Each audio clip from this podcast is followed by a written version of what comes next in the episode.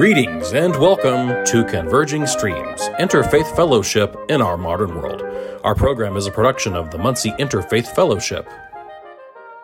This installment, Reflections on the Spiritual Power of Nonviolence, Part 2 of 3, features excerpts from a 2013 interview on Indianapolis radio station WICR for the program Journeys Fire with host Richard Brendan discussing with Reverend George Wolfe his book, The Spiritual Power of Nonviolence. In this segment, we pick up with George Wolfe responding to the suggestion that, following the lead of Mohandas Gandhi and Martin Luther King, more people are seeing nonviolence as a spiritual path. Well, when you have the experience of being uh, being uh, attacked politically or otherwise, uh, ridiculed and subjected to uh, to um, slander and so mm-hmm. forth, mm-hmm. Uh, and stand up against that. Mm-hmm uh, and, and through through patience, through understanding, and by uh, exposing the injustice, so that you can uh, muster a groundswell of support. You going through that process makes you realize uh, that nonviolence is a spiritual path, and this is what I talk about in. Uh, um, I'm not sure if it's the second or third chapter, but I talk about the the, the Promethean fire, the mm-hmm. fire of Prometheus, which is the Greek myth that Prometheus brought the fire to earth again, it's not literal fire; it's the fire that uh, makes injustice visible. It's fire that exposes injustice. And uh, uh, when you when you experience that that process of how uh, injustice can be exposed, and then you gain this uh, support of people or institutions or whatever to uh, rally against that, and, it all happens in a in a nonviolent way, you realize that nonviolence is a spiritual path. It makes you stronger. It tempers you. Yes. It, it, it creates a character and it puts you in touch with a, a, a, a, an inner strength, which in, in Taoist philosophy is called qi. Mm-hmm. Qi is this inner strength, which is really the, the, the, the most powerful force, much more power powerful than, than physical force. Mm-hmm. What Gandhi called soul force or, or satyagraha and and uh, Martin Luther King used that expression "soul force" in his "I Have a Dream" speech in the earlier part of it that often is not not recited, but nevertheless, um, this this you, you discover the strength, this power within, which is really far superior to uh, to anything a weapon can can yield. Yes, we talked about nonviolence as a spiritual path. You used a beautiful phrase, "spiritual fire." um, something important that I think that people need to really appreciate and go through to really understand it more. And there's a quote in there I wanted to share with you and have you respond to. You said, "While the persecution you endure." May be psychological rather than physical. The blessing you receive from your fortitude is self respect, strength of character, and the future admiration of those who lacked the courage to make themselves heard. Can you speak to that? when you wrote that in your book? Well, yes. I mean, um, you, you again, we're talking about a, kind of a long-term uh, benefit. When you mm-hmm. deal with uh, the concept of, uh, of uh, conflict resolution and approaching it from a nonviolent uh, point of view, and mm-hmm. from uh, exercising compassion and finding the deep love within you, which enables you to have the patience to let go of your of your anger and, and witness that transformation process so that it becomes a positive energy. Uh, we're not dealing about instant. We're not talking about instant gratification here. We're talking about a long-term, slow, long-term process which builds character over time. And if you look at the uh, nonviolent, uh, successful nonviolent movements in the United States, again, uh, because of our First Amendment, and prior to that, it, down back in colonial times, we really have a proud history of nonviolent activism. And uh, uh, feel, feel that every, those those uh, um, transformations in our society brought about either by um, uh, the women's rights movement, the the labor movement, uh, civil rights movement, United Farm Workers movement. I mean, all those that go back. Um, they take time. It's it's not it requires patience. It's not something that comes in an, in, in an instant yeah. quickly. And and what lures people into violence often is the impatience mm-hmm. and, and and the fear of the anger within themselves. Mm-hmm. Uh, uh, and and so so the the statement I made there um, is is really something which you uh, experience, um, but it's it's again a long term um, gratification, not a short term gratification. Oh, absolutely. Well, and it also speaks to the inner work, and I want to talk about that in a moment. But first, I was really fascinated to learn about somewhat the, the dance that sometimes politicians have with these activists. And you had a short section about Lyndon Johnson in 1964 and his alignment really with Martin Luther King. He was looking at Goldwater, who was taking a hard stand, and that was his political opponent. But also Malcolm X was out there at the time, too, really preaching violence. Martin Luther King worked himself into a position, or to, uh, placed himself in a position where it was to uh, Lyndon Johnson's advantage to support him.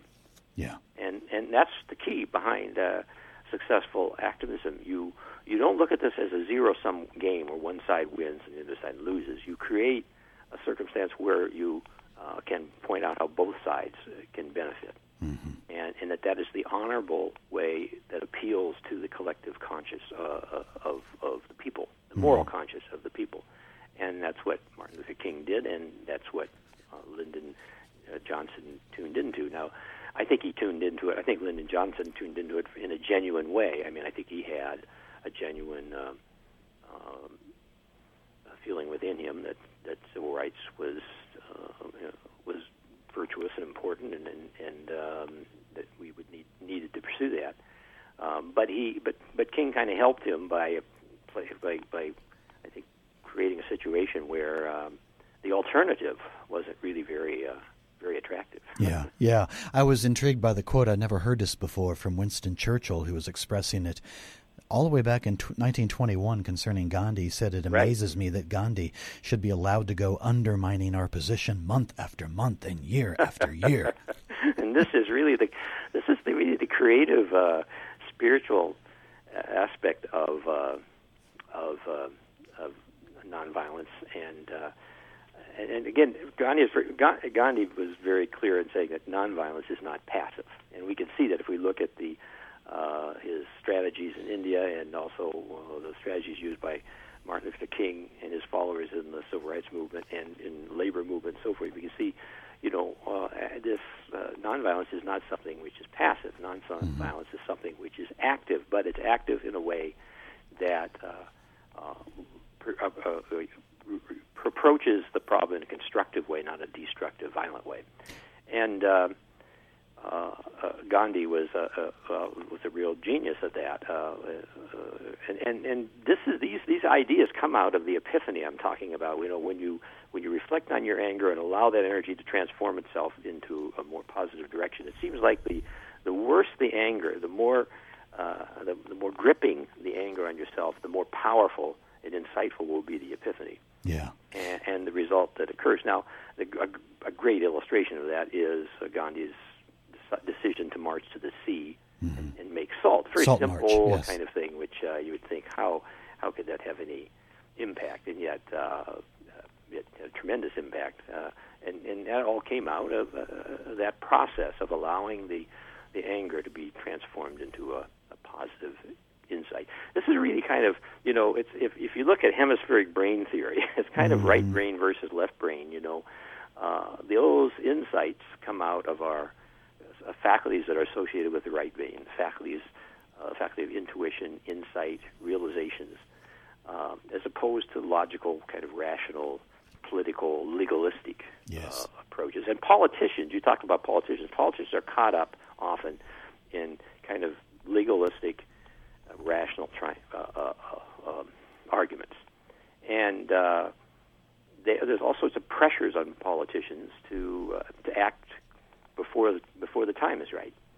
Uh, I mean, we, we, we saw that not long ago when uh, Netanyahu came over to visit Obama, and he was trying to pressure him. Now was the time to bomb Iran and so forth, and the, the, the temptation was there to do that. We, and there was also political pressures on Obama from this side uh, to do the same thing, and he had the wisdom to realize that the uh, the uh, uh, impact of that would be be um, highly disadvantageous to us in a variety of ways, mm-hmm. not only not only politically but economically and so forth.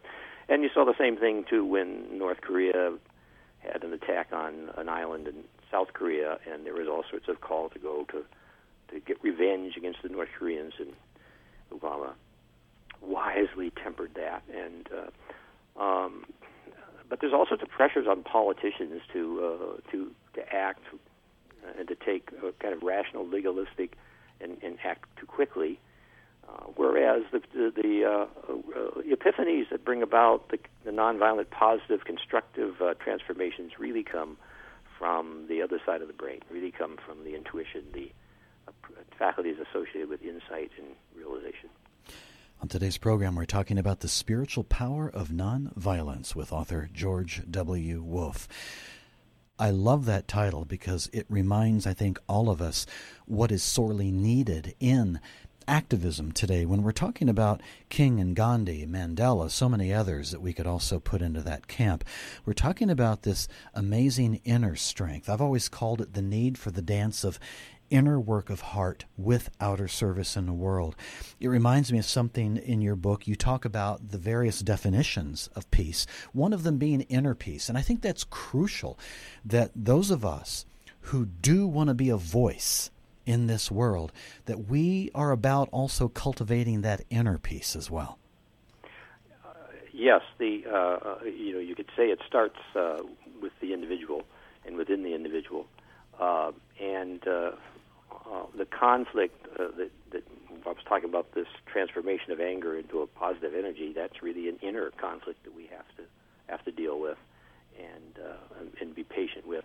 But you know, the spiritual practices uh, such as uh, uh, what uh, Thomas Merton called uh, interior prayer yes. and what we call meditation, um, contemplative types of uh, uh, inner states of reflection, are, are, are really crucial to uh, allowing that transformative process to take place. And when we do that, you know, one of the great uh, theologians that uh, uh, spoke about uh, nonviolence in the context of Christianity was Walter Wink, and mm-hmm. and Walter Wink uh, had this concept of the enemy's gift. He called it the enemy's gift. If we have the patience and the awareness to step back and look at a, a conflict in a, in a broader conflict uh, context, we're going to see that the conflict is really providing us with opportunities we get blinded to those opportunities when wrapped up in anger and and uh, aggression against uh, and revenge against what uh, what has been done to us. But if we can step back and and, uh, and perceive the conflict free from that, uh, then we will find that there will be opportunities there that will uh, be presented, and that those opportunities will um, uh, be a very positive positive contribution. This this happened to me when uh, I was uh, attacked uh, by uh, David Horowitz, his uh, conservative group, yes. uh, for teaching nonviolence at the beginning. When I was teaching a course in nonviolence at the beginning of the uh, Iraq War, and and so I, they were claiming that I was supporting terrorism and so forth. Uh, and I talk about that, and that's why I'm one of the 101 most dangerous academics in America for teaching courses. I would be very but, proud of that, my friend. uh, but so so the the one of the enemy's gifts, so to speak, was mm-hmm. uh, all the opportunities I had to begin speaking in about uh, peace education, and uh, I managed to write down the lectures and so forth, and ultimately that's what became the book. I put them all together in in, in a in a way and elaborated on them more, more deeply, of course, and mm-hmm. ultimately the book is a part of the enemy's gift. Thank you for listening to Converging Streams Interfaith Fellowship in Our Modern World. Our program is a production of the Muncie Interfaith Fellowship and is supported by our community. We thank you, our listeners and followers, for your support.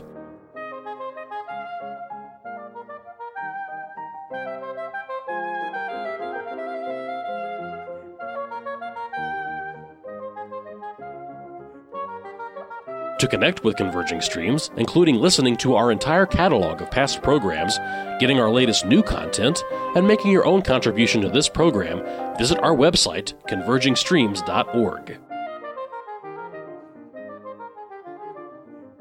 Converging Streams is produced by Tony Piazza and George Wolfe. Thank you for listening and have a pleasant week.